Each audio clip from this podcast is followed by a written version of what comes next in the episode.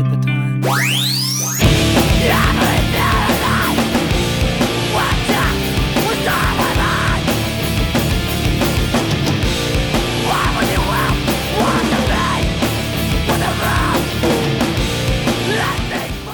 We all remember being a teenager, right? Well, I do for sure. I remember probably more of it than anybody has any business remembering. And it's kind of a fragile spot to be in. You're just kind of this random mix of familiar and new emotions, constantly battling whatever habits and tendencies you had growing up. And feeling like you need to change them, but you don't really know how you're supposed to change them. It's like you're just this little confused ball of potential that is torn between the comfort of childhood and the uncertainty of becoming the ultimate version of yourself. It's a tall order, but it's something that we all ultimately have to deal with to varying degrees of success. But no matter how scary it is, it's also kind of fascinating. That feeling of not really knowing how your life is going to turn out. It's a constant state of being at war with yourself. And I don't think there's an album that really captures that time in my life better than The Changing of Times by Underoath. It helps that I first discovered this band as a teenager, so either this is some really profound comparison or it's just absolute nostalgia bias, but I definitely like to think of the Changing of Times era of Underoath as teenage Underoath. But this album, while I definitely love it to pieces, can feel like it's at war with itself. And in this video, I'm going to at least try to halfway explain why I feel that way. I'm Daniel Terry, and welcome back to DFT's Dungeon. Chapter 1 The Fickle Art of Discovery. I first discovered Underoath on a message board back in 2001. And by discovered them, I mean I went into this Christian metal message board. It was probably on AOL or something like that. And I proclaimed to the world how much I loved POD and how they were my absolutely favorite metal band, and I was very quickly corrected and had about 15 band names thrown in my direction and was told that these were real metal bands. I mean, they weren't. And one of those bands' names was Underoath. And now in 2001, the only way a 15 year old kid was going to get an Underoath record was, well, you know, steal it. So I, I, loaded up my favorite music stealing program on my Windows Millennium Edition desktop computer, and I tried to download a song called A Love So Pure. And when I saw that the song was over 10 minutes long, and that it was going to take me several hours to download it on a 56K dial up modem, I kind of just gave up and went and played video games for a while and I forgot all about it. And it's funny to look back on because out of those 15 bands that were mentioned to me in that message board, about 10 of them actually ended up becoming some of my favorite bands of all time. After that experience, I didn't end up hearing about Underoath again until about, uh, I don't know, about six months later. See, when I first heard about them, The Changing of Times wasn't even out yet. It was actually hearing about a band called Dead Poetic and their album Four Wall Blackmail that came out in March of 2002. And when I finally got that CD, I remember going back to those message boards to talk about it. And I was informed that if I liked Dead Poetic and I didn't mind just a little bit more screaming, a lot more screaming, that I should check out Underoath. And by that time, The Changing of Times was out. And back then, the way bands released singles was by offering them up on a website called hardcore.com or hxc.com. And you could download kind of maybe like two or three songs from any given band at the time. So I was happy to see that the song When the Sun Sleeps was a much smaller download than I had attempted just a few months prior. And it turned out that it could not have been a more perfect introduction to the band. The opening guitar strum and keyboard bips and boops sounded fresher than a cold cucumber in my ears at that age.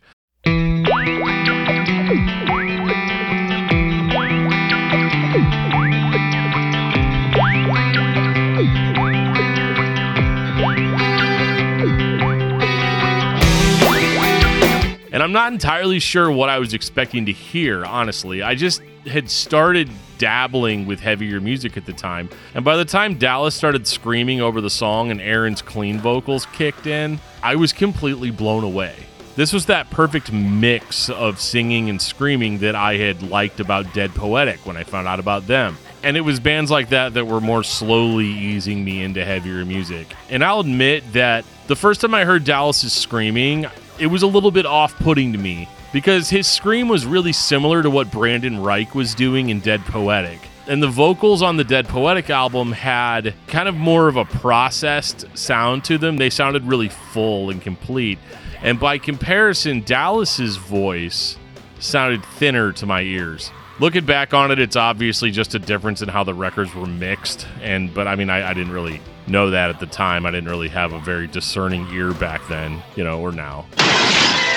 But the use of clean vocals, keyboards, melodic guitar, and passionate screams was a pretty great mix for a 16 year old boy at the time. So from that moment on, I was officially an Underoath fan.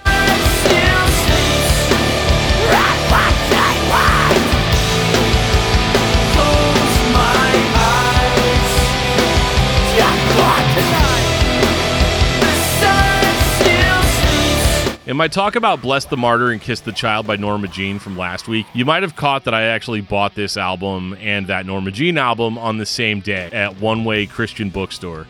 And the difference with this one, though, is that I had actually heard a song off of this album already, so I halfway already knew kind of what to expect. However, I was totally wrong because this record wasn't really what I was expecting at all.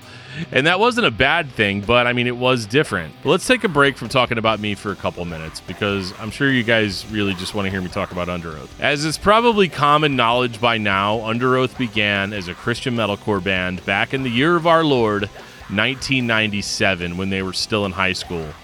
And the only person in the band at the time that you might recognize is their drummer, Aaron Gillespie, who's the only current member from the band's original lineup, because this just wouldn't be an Underoath video if I didn't talk about, oh my god, guys, this band has barely any members anymore. Guys, hey, hey, hey, did you know that Underoath's first album wasn't The Changing of Times? Did you did you guys know that they used to be like black metal? Where, where are you guys going? Now that that essential information has been disseminated, I'm going to talk about active depression and cries of the past a little bit. Active depression is a really weird listen because it's basically the primordial ooze version of Underoath. And while very heavy and representative of metalcore in 1999, it's one of the hardest Underoath records to listen to. Dallas's vocals are pretty rough to listen to when compared to later albums, and his screams sometimes end in this sort of whining sound that just never really grew on me over the years. And the songs are all pretty long. They're like in the six minute range with a couple of songs that are over 10 minutes long. And they're full of just random screaming and chunky riffs and just sort of these like long atonal passages. And like Primordial Ooze, they're kind of just all over the place the weird bass intro in the title track for some reason just never makes me want to finish that song.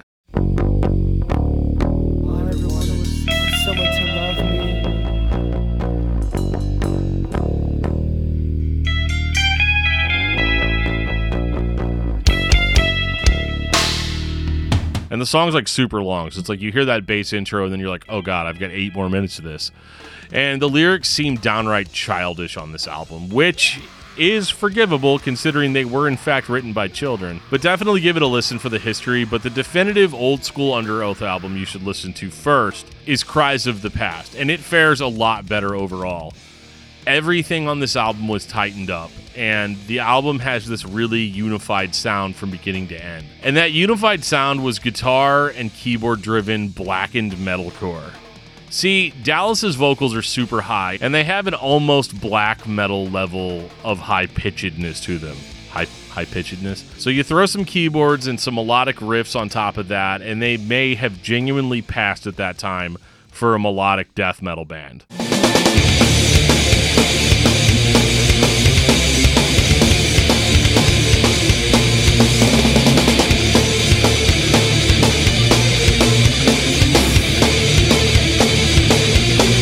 And it's no secret that I love Cries of the Past, and it's super, super long songs. They cram a mind boggling amount of riffs into this 11 minute song called And I Dreamt of You, and I'm totally here for it. The keys sound great, vocals sound great, the drumming is much tighter than it was on Active Depression, and you even get a few really cool solos thrown in there from time to time. And this was an absolutely stellar progression from Active Depression in every way. The perfect follow up. And the only reason I'm talking about these albums is you kind of have to have them in mind to better be able to explain why the changing of times really stands out from the pack and why I related to it so genuinely at the time. Chapter 2 Sick from the Mirror. So now it's time to do the damn thing that I like doing and actually talk about the album that's in the title of the video directly. The Changing of Times is at war with itself because it can't decide what it wants to be.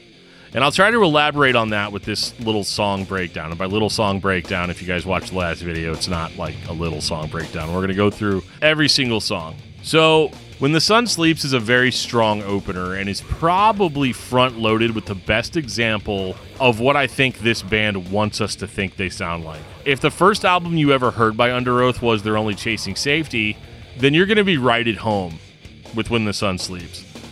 The strumming guitar and keyboard combo at the beginning hooked me right away. And then you get a flurry of high pitched shrieks over melodic riffs and Aaron's clean singing overlaid over most of the song. This is the Underoath that we all know.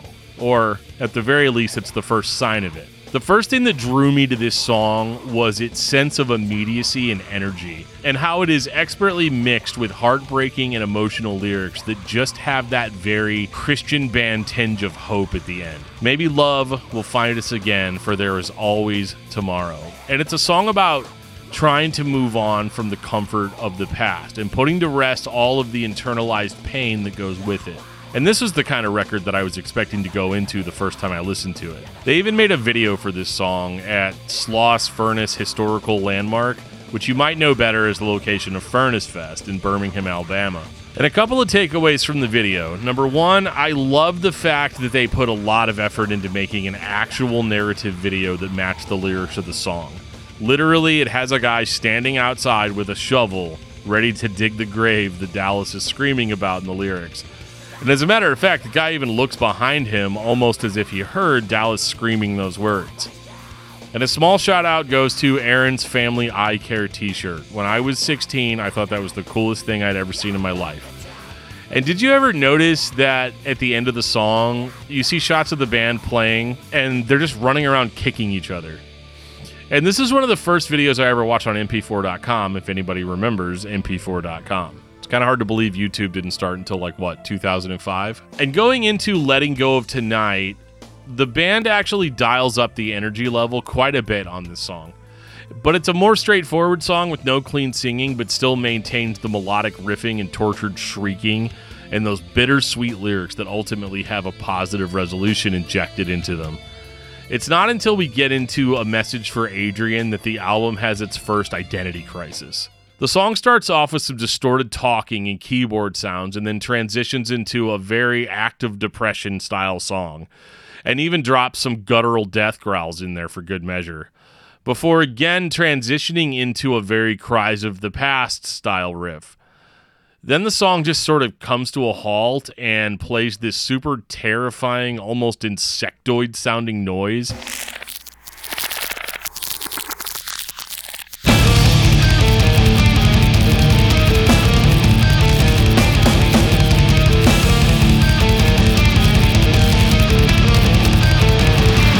it always made me super uncomfortable whenever I would listen to it. I think it's really cool now, but it's definitely unnerving the first time. And then they slam right back into active depression land for a few more seconds before finally breaking up again with some more clean yells. And from here, the band remembers which album they're playing.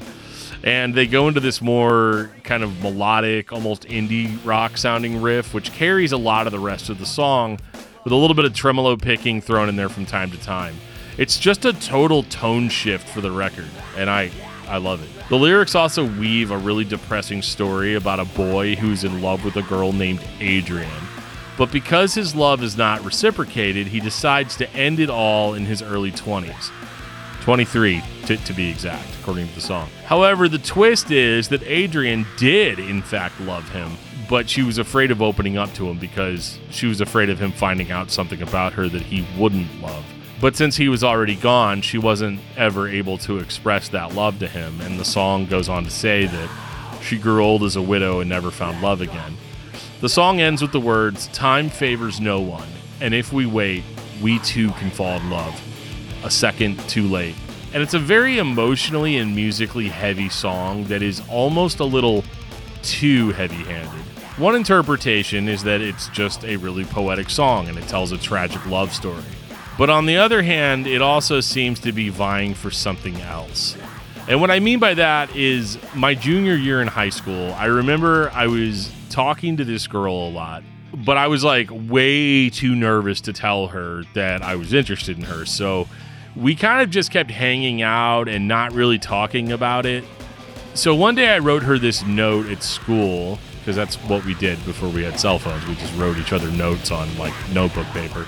And I included the lyrics to this song as a not so subtle way to indicate my interest in her. And it was those final lines about how we too could fall in love a second too late that did not go over very well with her. And, um, well, we didn't talk too much again after that. But she told me before she stopped talking to me that it was just a really weird thing to write in a note and that it seemed more like emotional manipulation. And now, obviously, my intent wasn't to be emotionally manipulative. I just had these feelings in me that were new and they were a lot bigger than I was. And I thought I was just being honest and expressive. And I think even musically, this song reflects that because while Underoath is going for a more listener pleasing sound on the first two songs, they're still creatively apt to rely on tried and true methods from the past. And I think that's why we start hearing hints of active depression and cries of the past pop up on this song. Because no matter how much you want to change, you can't change instantly. And sometimes people can still get glimpses of the person that you were before you started making those changes. And before you jump into the comments and tell me that the musical change was really just because the band had some member changes between the two old albums. Like I, I know that. Just just bear with me. I'm I'm doing a thing here. From an emotional standpoint of starting to be self-aware and trying to grow up, it can be easy to fall into those old habits. And the next song, Never Meant to Break Your Heart, addresses that concept head on. The first minute and 50 seconds of the song build up is mostly instrumental, but then they break and you hear Dallas say, sick from the mirror before the expected flurry of screams and tremolo picking breaks that silence. Sick from the mirror.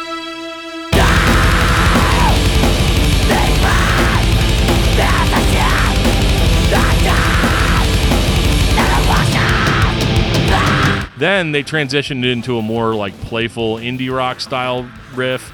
But despite that small flurry of heaviness, this song stays mostly down tempo with a huge emotional swell accompanied by a piano at the end.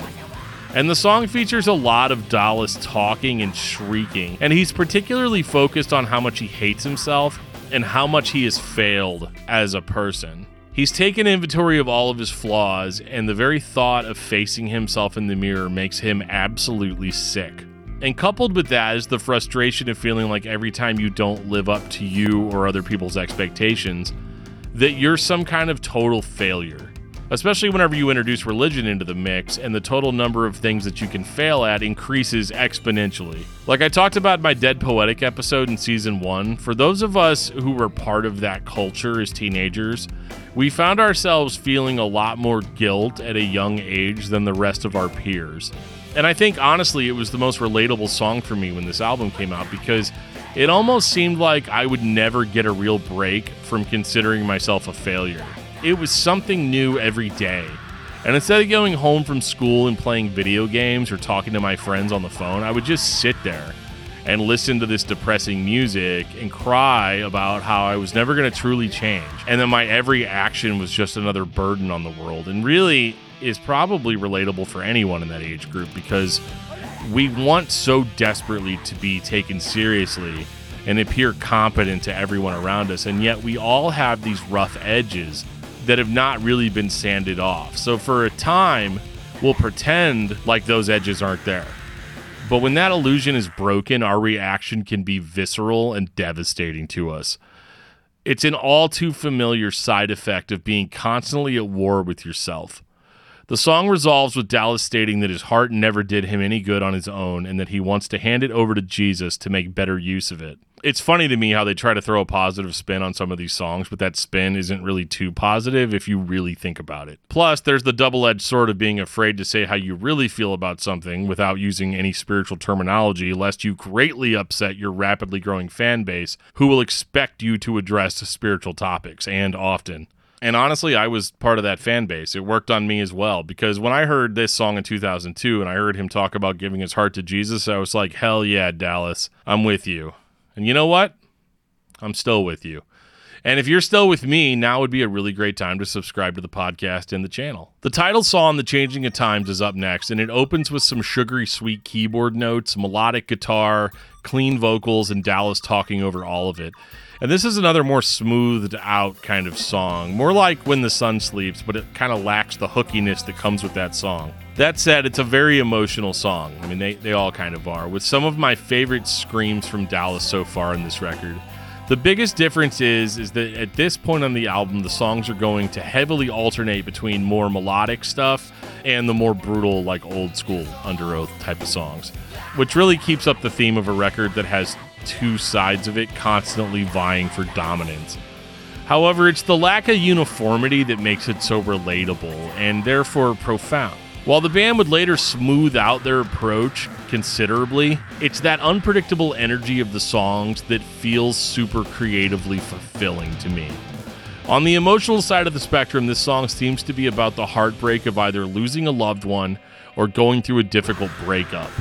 And I'm not actually sure because I've heard conflicting things over the years as to whether or not the whole car crash and his fiance dying events detailed in Cries of the Past are actually factual accounts or just a very creative theme that was cooked up for that album. I honestly don't remember which one's true, but you'll occasionally see some old comments on songmeanings.com that'll indicate some connection with the events of this song and the ones from Cries of the Past. Let me know in the comments if you have any info on that because I'm genuinely interested to know.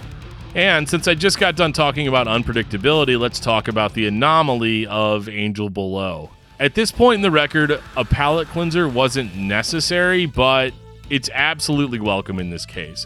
Angel Below is a straightforward metal song that builds into one of the most infectious keyboard driven songs I've ever heard in my life.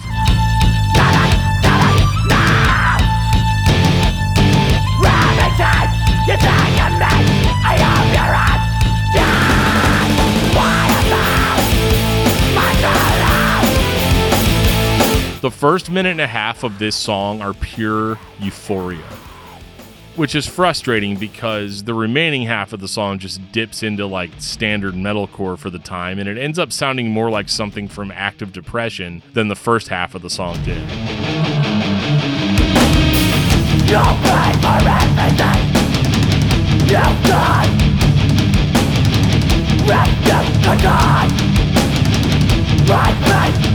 Everything you've done. And while they tease it, they never actually return to that infectious keyboard driven section. The song ends on more of a down note, and I'm not totally sure what happened here, but I have to admit that when I'm listening to this song, I'll frequently just skip to the next song after that first minute and a half. That said, it's still another great example of what I've been talking about this whole time, where the band seems interested in trying new things, but will sometimes backtrack into something more familiar for them and for their audience. Lyrically, it's one of the more interesting songs because it's basically a hate letter to the devil. He's calling out all of the bad things that have happened in his life and he's attributing them to a single evil force. And he vents his rage in a triumphant fashion. I'm sure it was very cathartic for him to write. And definitely not a bad song by any means, but it's just kind of a real head scratcher on the first listen. Best of Me comes in next with a fresh beat and light guitar that honestly feels like a summer day until all the shrieking comes in and then we're and then we're back in Underoath land. This song stays light and breezy until at the 1 minute and 52 seconds mark they play my favorite breakdown on the entire album. It's just a melodically dissonant and emotionally wrenching experience fight to die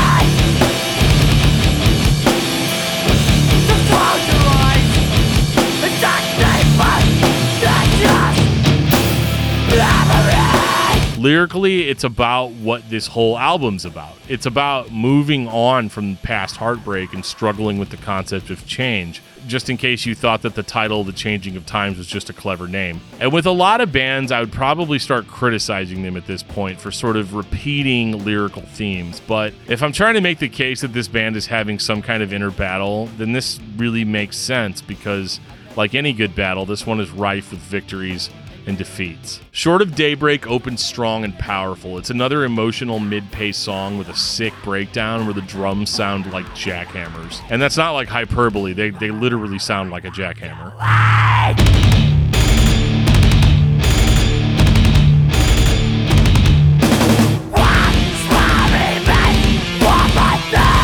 In regard to the lyrics, this song would seem to heavily imply the loss of a fiance, as described by several of Underoath's older songs. And again, I can't confirm or deny whether those events actually took place, but I can confirm that the emotions that well up when I listen to this song are very real. We've all lost somebody close to us, and it's a scar that never truly goes away. The last real song on this album is Alone in December, and it was a go to for me when I would drive home from band practice late at night with the windows down. Extra points for this one starting off with just drums, which is just something that I love. And this is a slower paced song than the rest, and it features a lot of Dallas just talking over the music. This song is all about that emotional swell that this album has been trying so hard to craft this entire time. Lyrically, it seems to be about a bitter realization that somebody that you deeply loved has abandoned you, either through malice or by circumstance, and how the author wants to get over it and move on, but can still sometimes find himself stuck in the past and being held back by the pain and uncertainty of the future. On a personal note, this song was really important to me when I was in high school because I was obsessed with this girl and I spent almost every hour of every day pursuing her and just getting nowhere with it. It was especially frustrating because I felt like she was constantly leading me on, whatever that means, hanging out with me multiple times per week and calling me all the time. And so when I was particularly upset about it, I would jam this song and mentally twist the words to match my exact situation. And obviously, as an adult, it seems really stupid. Teenage guys, especially, sometimes have a hard time grasping that the world doesn't revolve around them and that other people's feelings are just as valid as their own. So, just because my feelings didn't always line up with her feelings didn't make the things that she did that I didn't like some kind of malicious act against me. But I mean, that's just what hindsight will tell you after years and years of acting like a douchebag and not being able to figure out, you know, why people didn't want to talk to you. The final song, 814 Stops Today, is a 48 second keyboard instrumental. Since it doesn't have any words, I'm just going to say that it's a good song and a nice outro to the record. And if you need a meaning attached to it, just imagine it's about delivering pizzas and getting 814 orders in a single day. Chapter 3 100 thank yous. There's no real way to quantify what this album did for Underoath. On one hand, it was a painful and necessary bridge between Cries of the Past and They're Only Chasing Safety. A bridge that longtime fans probably wish that they hadn't crossed. And trust me, I'm a meathead. I totally get it. I really do. And it's funny how our perspectives change as times go on. See, when this album came out, the hundreds of Underoath fans that existed were kind of iffy on it because of the singing and the more quote unquote emo parts were starting to creep their way into the sound. And then when They're Only Chasing Safety came out, suddenly The Changing of Times became a 10 out of 10 all time record in the eyes of some of those same fans because the change to safety was perceived as super drastic. But I honestly don't think that it is. If you listen, you can definitely hear the bones of chasing safety and modern Underoath. And I'll leave it up to you to decide if that's a good thing or a bad thing. In my case, this was the first album that I ever heard from the band, so I instantly thought that it was amazing, and I still mostly feel that way. Sure, after I'd had the album for a little while, I did go back and I was able to listen to Active Depression and to Cries of the Past, and I did actually find myself drifting more towards Cries of the Past than anything. I mean, hell, my old AOL screen name was literally Cries from My Past. When I heard that album, I just couldn't get enough of it, but that's a story for another episode. I remember proudly carving the word Underoath into my English binder in high school and reading their lyrics in speech class. Like I talked about in my Norma Jean video last week, I felt this kind of weird ownership over the changing of times. And part of that was just because of how unpalatable it was for other people to listen to. No matter what anybody says, if you got into loud, screamy hardcore when you were a teenager, you liked to put that music on in front of people just to get a reaction out of them. And Norma Jean and Underoath were always my go to for that. In my senior year of high school, I started dating the girl who would eventually become my wife. She's uh, she, she's right there. And one of the first things I showed her when she came over to my house was the music video for When the Sun Sleeps. And I was like, yeah, how do you feel about that? And luckily, she said she thought it was pretty cool, not necessarily her thing, but she liked that I liked it so much, right? That's the, that's always the diplomatic answer. Lane. Marty, that was very interesting music. Uh, yeah. And that same year, she ended up getting a job at our local library, and she was responsible for ordering music for the CD section of the library. And she actually ordered a copy of The Changing of Times by Underoath. And so it was so funny walking in there and seeing the changing of times sitting between like Bach and Beethoven and like movie soundtracks and stuff like that. It was really just an album that I felt really met me where I was at the time. With the Norma Jean album, that represented what I wanted to be, but Underoath really met me where I actually was at the time. And it felt good to know that I wasn't the only person who struggled with sometimes hating myself, and I wasn't the only person who felt disgusting when I didn't measure up to everyone else's expectations. This album embodies the painful transitionary period between being a teenager and becoming an adult. Because, like this album, when you're a teenager, you're just figuring out what changes you need to make to match the constantly shifting world around you. But it can sometimes be really easy to stumble and kind of return back to the way things were before you started making changes. And I think this album does a great job of not fully committing to either outcome. It simultaneously moves forward while still keeping an eye on the past. This album contains all of the elements that the band would carry on to great success just a few years later. But at the time, nobody knew what the future was going to look like. And so the band going to war with itself through sounds and emotional themes created this really cool hidden potential for what the future would one day hold. Maybe some of us grew up and became that idealized version of ourselves. Or we continued on as the same person for years after. Or, you know, some unique combination of the two, but we all experienced that uncertain transitionary phase in our lives. And just like the changing of times, it's always fun to revisit that period of our lives and speculate about how many different directions our lives could possibly have taken and the limitless potential that we all still have.